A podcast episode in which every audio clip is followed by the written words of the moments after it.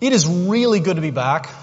Um, I took about four weeks off at the end of the summer um, because we had a baby, and uh, the church blessed me with some time just to go and be with my boys and our new little girl and to support Laura and to just kind of be around the house. So it was almost four weeks of, of, of uh, doing that, and it was absolutely wonderful and a rich, rich blessing. Um, and, and as, as uh, that sort of fourth week uh, sort of drew near, I, I, would be lying if I didn't say I was kind of itching to get back. Um, I, I, was missing uh, work quite a bit. And uh, so I'm really happy to be back. Um, but in that time away, uh, it also struck me how odd it is to uh, be in a place like DC around all the kinds of people that we interact with and not working right? At least not uh, outside of the, the responsibilities around the house. That, that felt very odd. And I realized how uh, work centric our culture is, especially here in D.C. You know, I, I, meet very few people who say, you know, I, I moved to D.C. because I heard it's just a really great place to start a family. You know, you just don't hear that that often. I mean, you hear, you know, what do you hear? Why'd you move to DC? I mean, if, if you didn't grow up here, well, I moved for, for school or for an internship or I, I got a job here. Uh, and, and, and you ask people, well, why are you staying in DC? You've been here a few years. Why? Well, I have a great job. I love my job. That's why I'm here. And, and then typically, you know, if people leave, it's, it's because there's a job somewhere else, right? So we're very work centric in our culture. And I, and I began to wonder, um, how do people think about the relationship between the work that they spend probably the majority of their waking hours doing and their faith? You know, for, for, for generations, the implicit message in the church was it's great that you have a job, it's great that you're doing all that, but the way that connects to your faith is you just need to make money that you can then give to the church, right? And so make money, give it to the church, and that's the faith work connection. Um, I want to go deeper than that today because uh, one of our values in this church is uh, what we talk about being missionary faithfulness. Uh, and that means that we want to live all of our lives in reference to the mission of God. All spheres of life lived in reference to God and His mission in the world, uh, which very much includes our work, what we do on a daily basis. Uh, and so we're going to look at Colossians 3. We're going to come back to the end of Colossians. We did a series earlier in this uh, year on Colossians. We're going to kind of come back to it now. Uh, and we're going to look at Colossians chapter 3 verse 17, and then we'll jump down to verse 22, and we'll go all the way to chapter 4 verse 1. You just heard that read a moment ago. But at this place in Paul's letter to the Colossians, he's, he's laid out the gospel. He's already made the point that Jesus has come and through his death and resurrection, he's made forgiveness for sin possible. And that means that people have been grafted into his great renewal project. He's, he's, he's come to restore all of creation. And Christians are, are swept up into that death and resurrection and renewal. Uh, and so now we're at the part of the letter where he's essentially saying, so what? What does that mean for Christians? And, uh, and this so what uh, includes our work. Uh, and the claim Paul is making is essentially that the gospel, even though it talks about future renewal, it actually begins to change everything here and now. The, the transformation that the gospel brings is something that we can experience here and now. And that includes the transformation of our work. So this passage shows us what becomes possible in your work and in my work when the gospel becomes central. Uh, and three things become possible. It becomes possible to serve God by our work. So whatever you're doing, it becomes a way to serve God. It becomes possible to be able to pour out our hearts into our work fully, to pour our hearts fully into our work. And then lastly, it becomes possible to seek justice through our work. So serve God by our work, pour out our hearts into our work, and then seek justice through our work. And we're going to talk about each of those more and what they mean. Let's pray as we get started. Our Father, we thank you for the work of your hand. We, we thank you that at creation you, you didn't create human beings to lounge around. Uh, you didn't create human beings to meet your needs. You don't have any needs. Uh, but you created human beings and you blessed them with work. And you gave them a job to do in your creation. And all of the dignity and joy that comes with that. And we thank you for the work of Jesus restoring our vocation. Uh, Lord, help us to understand what it means to follow you in the specific ways that you wire us and gift us and equip us and call us for your glory. In your Son's name, amen. So through the gospel, it becomes possible for your day-to-day work to become a, a, a means by which you serve God directly. Um, that's the first thing I want to focus on. But before we really get into that, we've got to address a kind of elephant in the room. And that is if you, if you look at this, uh, if we can skip down to verse 22, um, the ESV says, bondservants obey in everything those who are your earthly masters. Now, I like the ESV. It's a little nuanced. It says bondservants, but let's just be honest about this. What's it talking about? Slaves.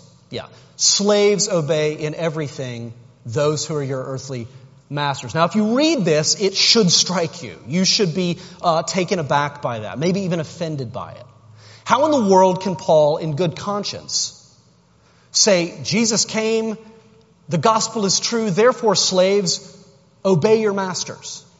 That doesn't make any sense. Didn't Jesus talk about uh, liberation for the captives, right? Loosing the bonds of the oppressed. How in the world can Paul say this in good conscience? Why weren't early Christians going around fighting to abolish slavery at every turn? Why would they continue to put up with it? Is this just cultural blindness? So let's talk about this for just a couple of minutes.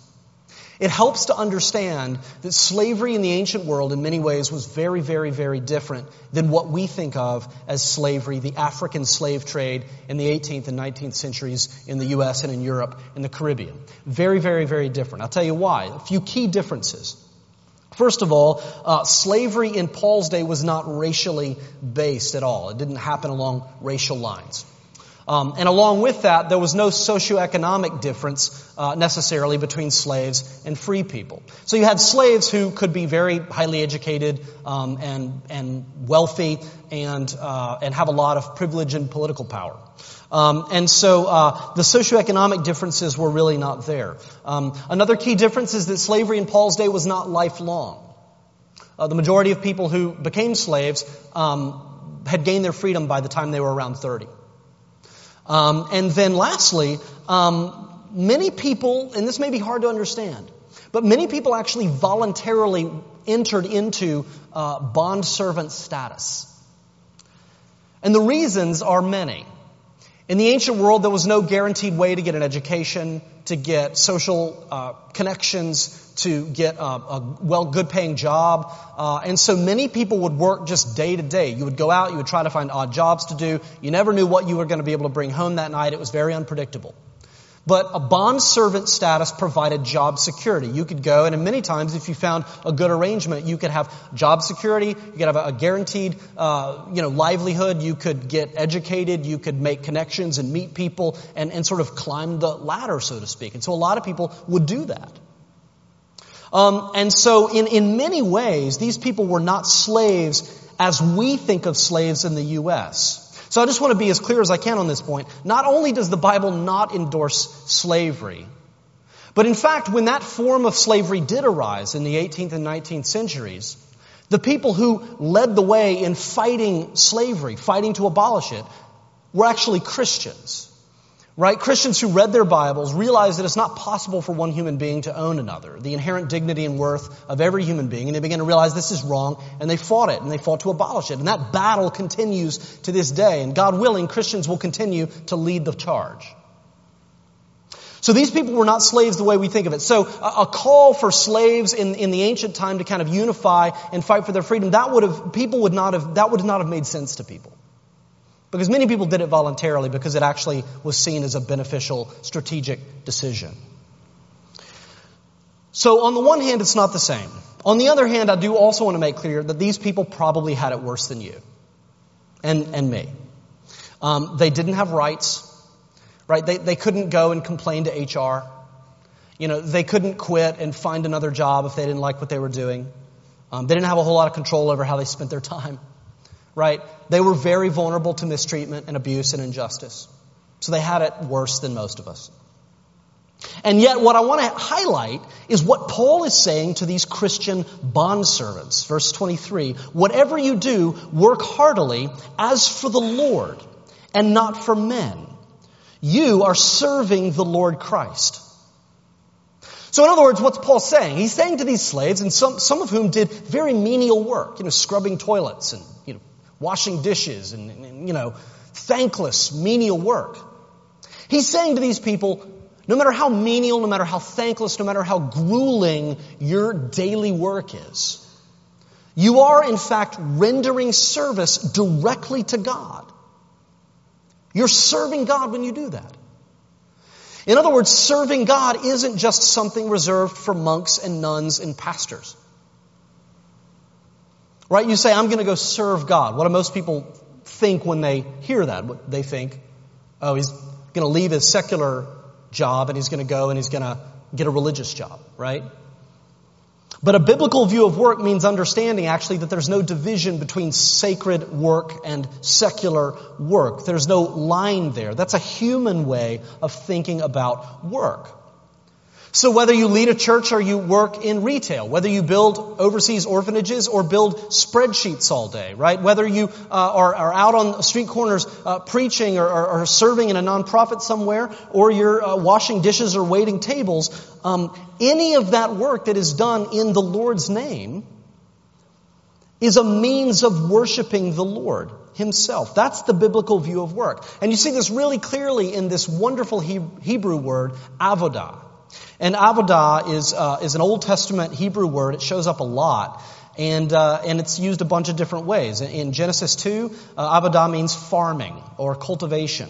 Um, and then in Exodus 1, um, avodah is the work of brick making. Um, and then in Exodus, later in Exodus 35, it refers to the artisanal work um, that was done to beautify the tabernacle, so artistry. And then in uh, First Chronicles, uh, avodah means fine craftsmanship. So you see, avodah means all these different kinds of work, right? Fine craftsmanship, artistic work, and also hard, backbreaking labor, cultivation. It's all work, all avodah. But it's also used a bunch of other times to mean worship.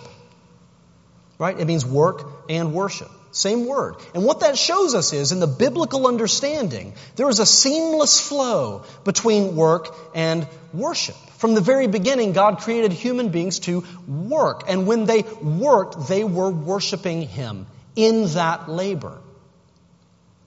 So I want to stop and I want to just apply this in a couple of ways just so you get the implications of this before we move on to the second point. So I have a couple of implications of this idea that because of the gospel, all of our work becomes worship. So what? Number one, this means that God values our work and your work very differently than we do. God's economy is vastly different. You move to a place like DC, it is very, very, very easy to start comparing yourself and what you do to other people. Right? So you, you move here and you, you get a job and then you start going to parties and meeting and everybody starts asking, what do you do? Well, what do you do? Well, what do you do? And you start hearing about all these things that other people are doing and they're doing some amazing things and they're doing these, and they're meeting all these people and making a difference and working for these amazing organizations. And then you look at what you do. And, and you just kind of start, after a while, avoiding the question, you know? And, and, and you start to kind of feel like what you do is kind of lame. And then you get really insecure and, and you want to change jobs and you, man, all these people are doing amazing things and I, I feel like I'm wasting my life. Right? So, so it can make you really insecure living here. Um, on the other hand, it, some of you who, you know, once you start to get jobs and, and ascend and get promoted and work for great organizations, it can also be kind of tempting to sort of look down on other people, you know, and say, wow, I'm so glad I don't have to do that. I'm so glad I'm not stuck there, right? And so, if we think like that, if we begin to compare our work and, and to rate our work in terms of what seems more important or more impressive, that's a very human way of thinking about work. God sees it differently. God says, How dare you doubt the significance of your work? How dare you doubt it? You know, especially people who maybe you're unemployed, or, or, maybe you're the, the spouse in the marriage who has elected to stay home and take care of the kids. That can be incredibly, incredibly challenging. A lot of insecurity for some people uh, making that hard choice. Who am I if I don't have a job? Who am I if all I'm doing all day is changing diapers and scrubbing dishes? God says, How dare you doubt the significance of that work? How dare you doubt the significance of other people's work? How dare you? You know, a dish washed or a toilet scrubbed in the name of the Lord glorifies God infinitely more than all of the orphanages and the churches and the nonprofits in the world built in the name of human beings. That's God's economy. Radically different. That's the first implication. Second implication God doesn't just value our work. Listen to this God works through our work. God works through your work. Now, now, I really want you to understand this. Nobody said it better than Martin Luther. The Reformation theologian, uh, he's really the, the one who got this vocational, uh, uh, uh um, the role that God plays in our vocation. And his, his term for it is, he says, vocations are the mask of God. Think about that. He's saying that behind human vocations, God is at work. God is working through those vocations. His work is happening through your daily labor. Right? So Gene Veith summarizes Luther's thinking in this way. He says, when we pray the Lord's Prayer, we ask God to give us this day our daily bread. And He does. The way He gives us our daily bread is through our, the vocations of farmers, millers, bakers. We might add truck drivers, factory workers, bankers, warehouse attendants, the lady at the checkout counter. Virtually every step of our whole economic system contributes to that piece of toast that you had for breakfast. And then he says, and when you thanked God for the food that he provided, you were right to do so. God, give me my daily bread. How does God do it? Through all of the different roles and vocations that make up our human economy. God works through those things. Can God heal people miraculously? Can I just say, boom, be healed, and Dan is healed? Absolutely, God can do that. Does God always do that? Tragically, no. How does God most often work works of healing? Through the vocations of all of the healthcare professionals, which I, I consider to be every bit as miraculous as an instantaneous healing. The fact that God conscripts and partners with and works through the hands of women and men all over the world and their training and their years of practice to bring healing. That's God's work happening through human hands. That's vocation as a mask for the work of the Lord. So all of our work is service rendered to God, and God can and does work through our work. So that's the first point. Second point is this. The gospel frees us not only to serve God in our work, but to pour all of our hearts into what we do. Now you say, why, why would I need the gospel for that? I do that anyway. Well, let's think about it for a second. What are the reasons that you work? Now, maybe you say, well, I have to. Okay, fair enough. But beyond that, what motivates you? What gets you up in the morning? What, what drives you? You know? Um, I, I think for most of us, our work is motivated by maybe some combination of three things. Um, we work because we need to make money. Um, we work uh, because we want respect. Uh, we want to be, you know, to feel like we're doing something important in the world. Thirdly, we, we work because we want a sense of purpose and meaning. Right? And those are good reasons, right? Uh, it, you need enough money to pay your bills and to have what you need and what you want. That's very important.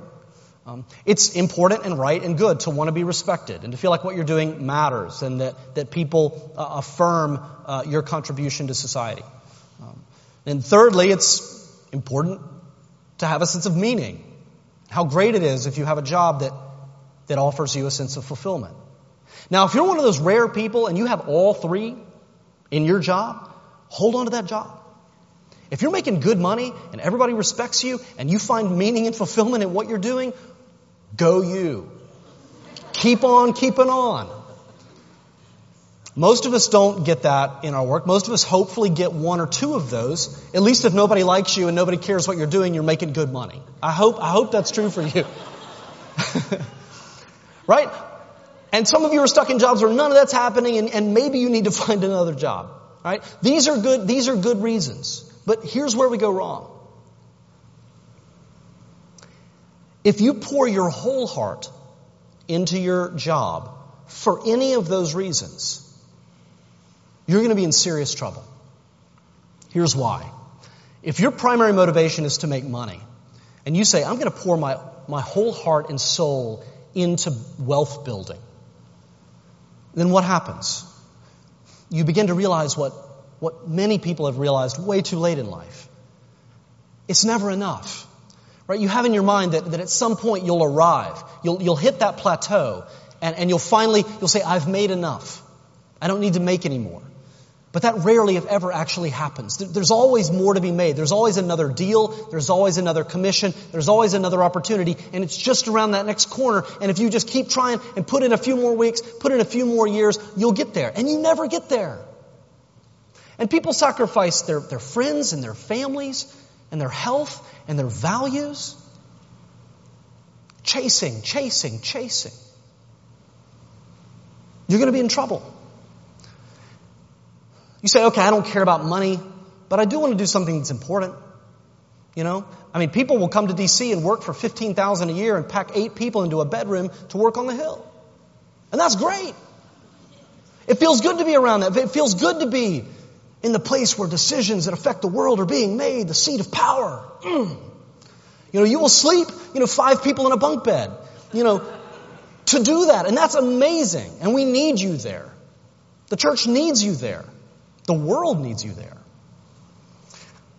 But if you pour your whole heart into having a job that makes you feel important, that where you have a sense of respect and have a sense of impact, if, that, if that's your thing, guess what? You're never going to get there. You're never going to get there. Because there's always going to be somebody out there who's better than you, who's more important than you, who's more accomplished than you. You moved to DC and, and maybe you moved from kind of like a smaller place and you were like the valedictorian and, and all of that. And then you move here and every, everybody's a valedictorian. Everybody. I mean, I'm not, but most people are. Most people here, you know, people, they've succeeded. They, they're, they're, they're impressive. Their resumes are incredible. There's always somebody better out there. There's this great play by Peter Shaffer um, called Amadeus. And in Amadeus, the play, um, there's a, a, man named Antonio Salieri. And Salieri is a court composer uh, for the Habsburg emperor. And he's wealthy, and he's accomplished, and he's a successful writer of operas, and he's very well known. Um, but inside, he's painfully aware that all of his work is mediocre. And he struggles with that. And then one day he hears a relatively unknown, impoverished man named Mozart. And he hears the beauty of his music.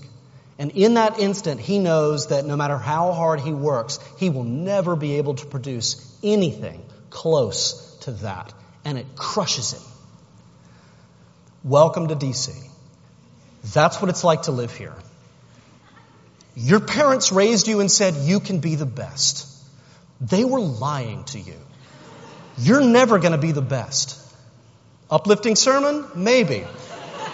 You're never going to be the best. You're never going to be the best. It's impossible. There will always be somebody out there better than you at whatever it is you do. Do you know how you be the best?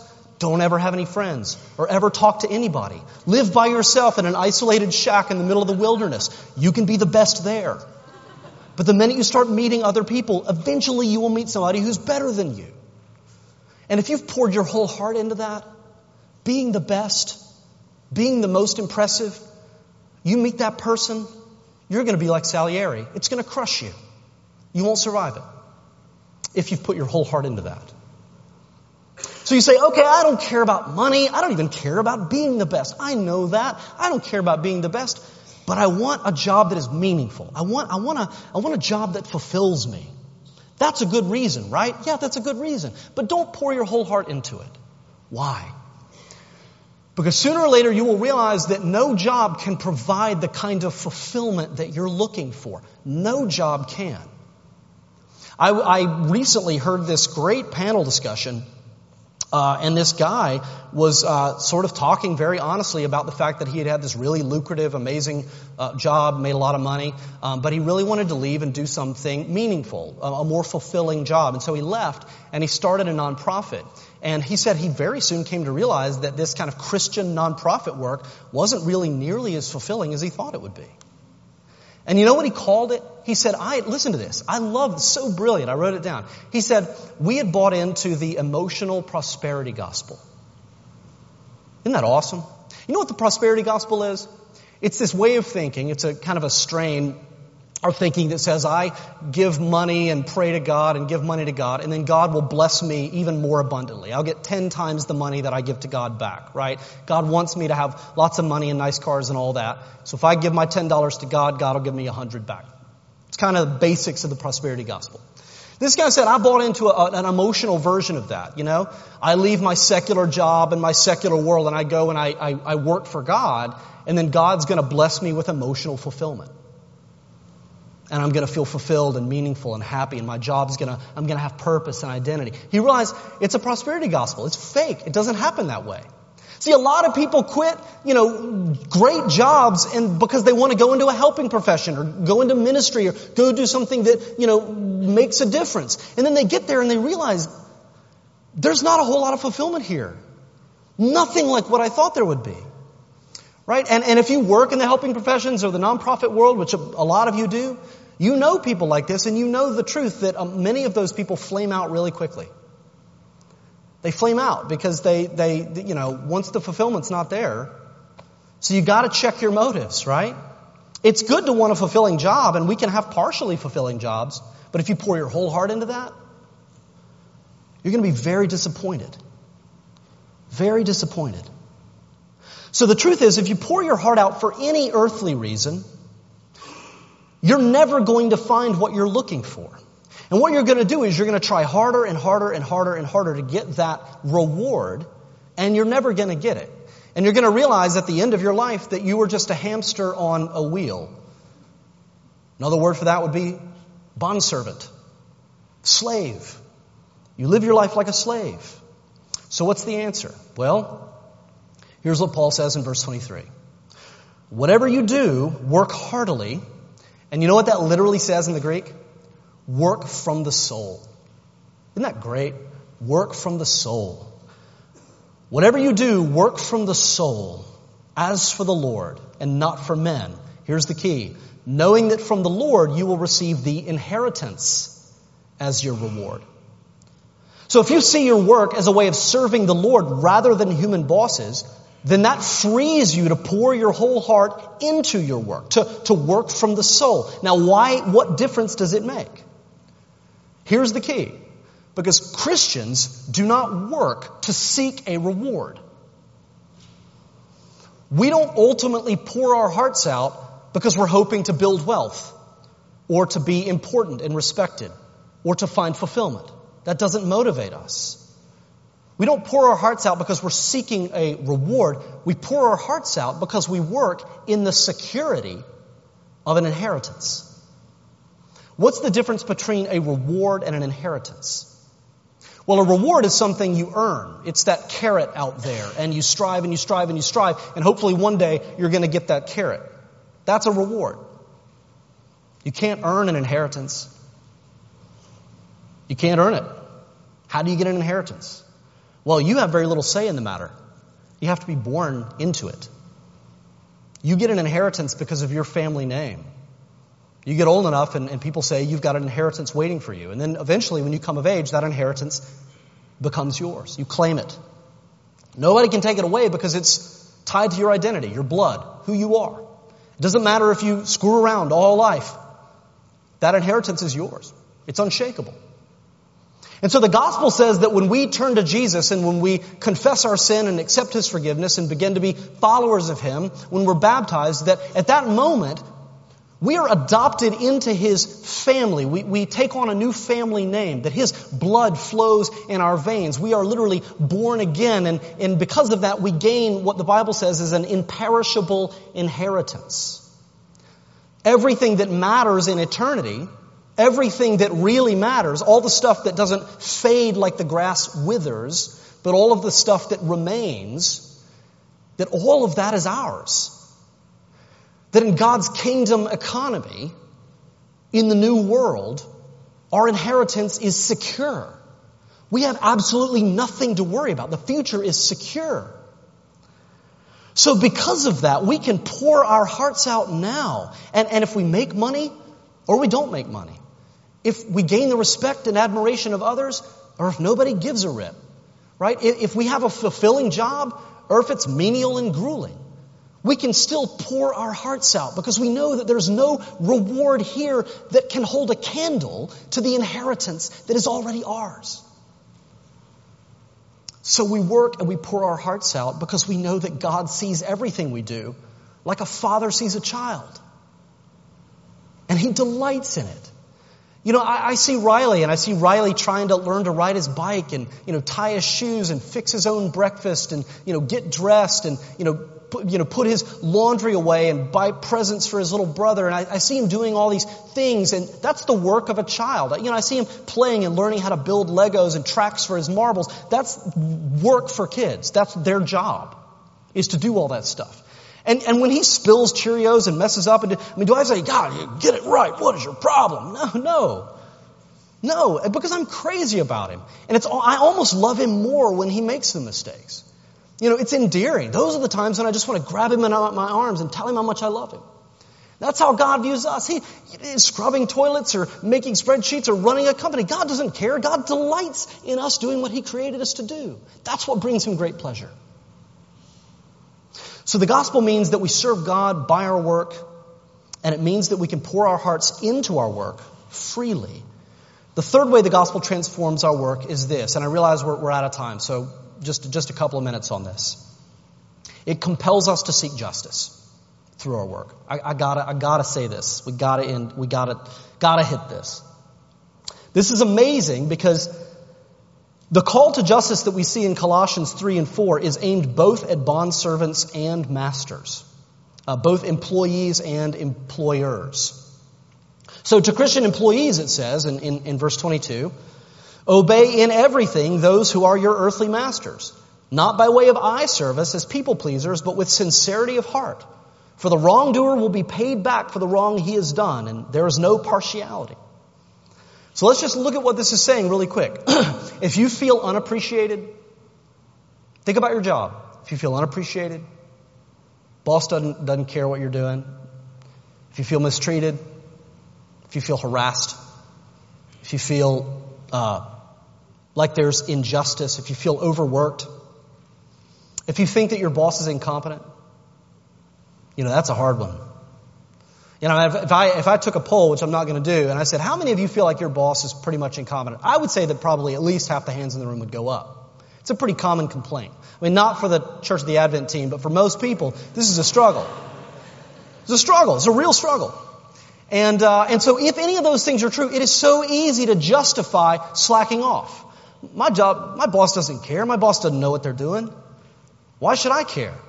Right? It's easy to just start phoning it in because why? Who cares? Nobody cares. You know, I don't, my boss doesn't deserve any better from me. My boss isn't working half as hard as I am. Very easy to justify that. In other words, it's easy to think that injustice committed toward us gives us license, right, to, to work half-heartedly. Because we don't think our bosses deserve anything more. But what this is saying, if, if I'm reading this correctly, this is saying that there's no excuse for the Christian that for the Christian, you want to know what a Christian job is? Here's a Christian work ethic. For the Christian, we always work our hardest and do our best, not just when we're being watched, but all the time. Now, your boss may not deserve it, may not appreciate you, may overwork you, but you're not serving your boss. you're serving Jesus Christ, the one who gave everything up for you. That's the one you're serving. And he does deserve your best. He deserves everything that you can give him every day, regardless of whether anyone else is watching. And then it turns around and it says to bosses in chapter 4, verse 1 Masters, treat your bondservants justly and fairly, knowing that you also have a master in heaven. So, very clear here No matter how much authority you get, no matter how much influence you get, no matter how many people you are managing, how many teams you oversee, you are always under authority. You are always under authority. You have a boss. You have a master. And he has a heart of justice. He says, remember that. Treat those under you justly and fairly. What does that mean? Well, lots of things. Let's just take a few examples. Don't take credit for the work that people under you do. Give credit away. Give credit away as much as you can. Right? Show grace when people make mistakes. And take every opportunity to build people up when and wherever you can. If people under you mess up and make mistakes, be willing to take the fall and take the blame. Fight to ensure equal pay and equal opportunities, especially for women and minorities, to the best of your ability. Um, don't just hire from your own networks. If you actually have the ability to make a hire, don't just hire an insider, but take the extra time and energy to look outside your networks. Try to find somebody maybe who doesn't have as much privilege as most of the people we know have, but maybe has a lot of potential. Try to hire from outside your networks if at all possible. Um, be generous with your policies. If you can set policies about sick leave and parental leave and vacation, be as generous as you can. Um, don't overwork your people, but make sure they have time for friends and family. It, it could go on and on and on and on and on. But let's just ask this question because we got to close. Why does God care about these things? Why is this in the Bible? Because God is a God of justice. And do you know what the kingdom is? The kingdom is all about the king. And it's all about the coming of the king. And do you know what's going to happen when the king comes? Justice will fill the earth. It will roll down. And so if we seek to serve the Lord in our work, and we know that about his heart, then we work, whether we are employers or employees, with an eye toward that justice. Because we want to reflect his heart. That's what it means to do it in his name to do it in ways that reflect His heart and His priorities and His values for human beings in this world. And by the way, if you're this kind of employee and you work this hard, no matter if people are watching or not, everybody is going to want to hire you. Word will get around. It's a small town, DC, small town. Doesn't feel like it. Live here a few years, it's a small town. Everybody's going to want you. If you're this kind of boss, if you're this kind of team leader, everybody's going to want to be on your team. It'll go well for you. So this is the, how the gospel transforms our work. And this is, I think, what a Christian job really is. It's a, it's a job done in service to the Lord with our whole heart and with an aim toward justice.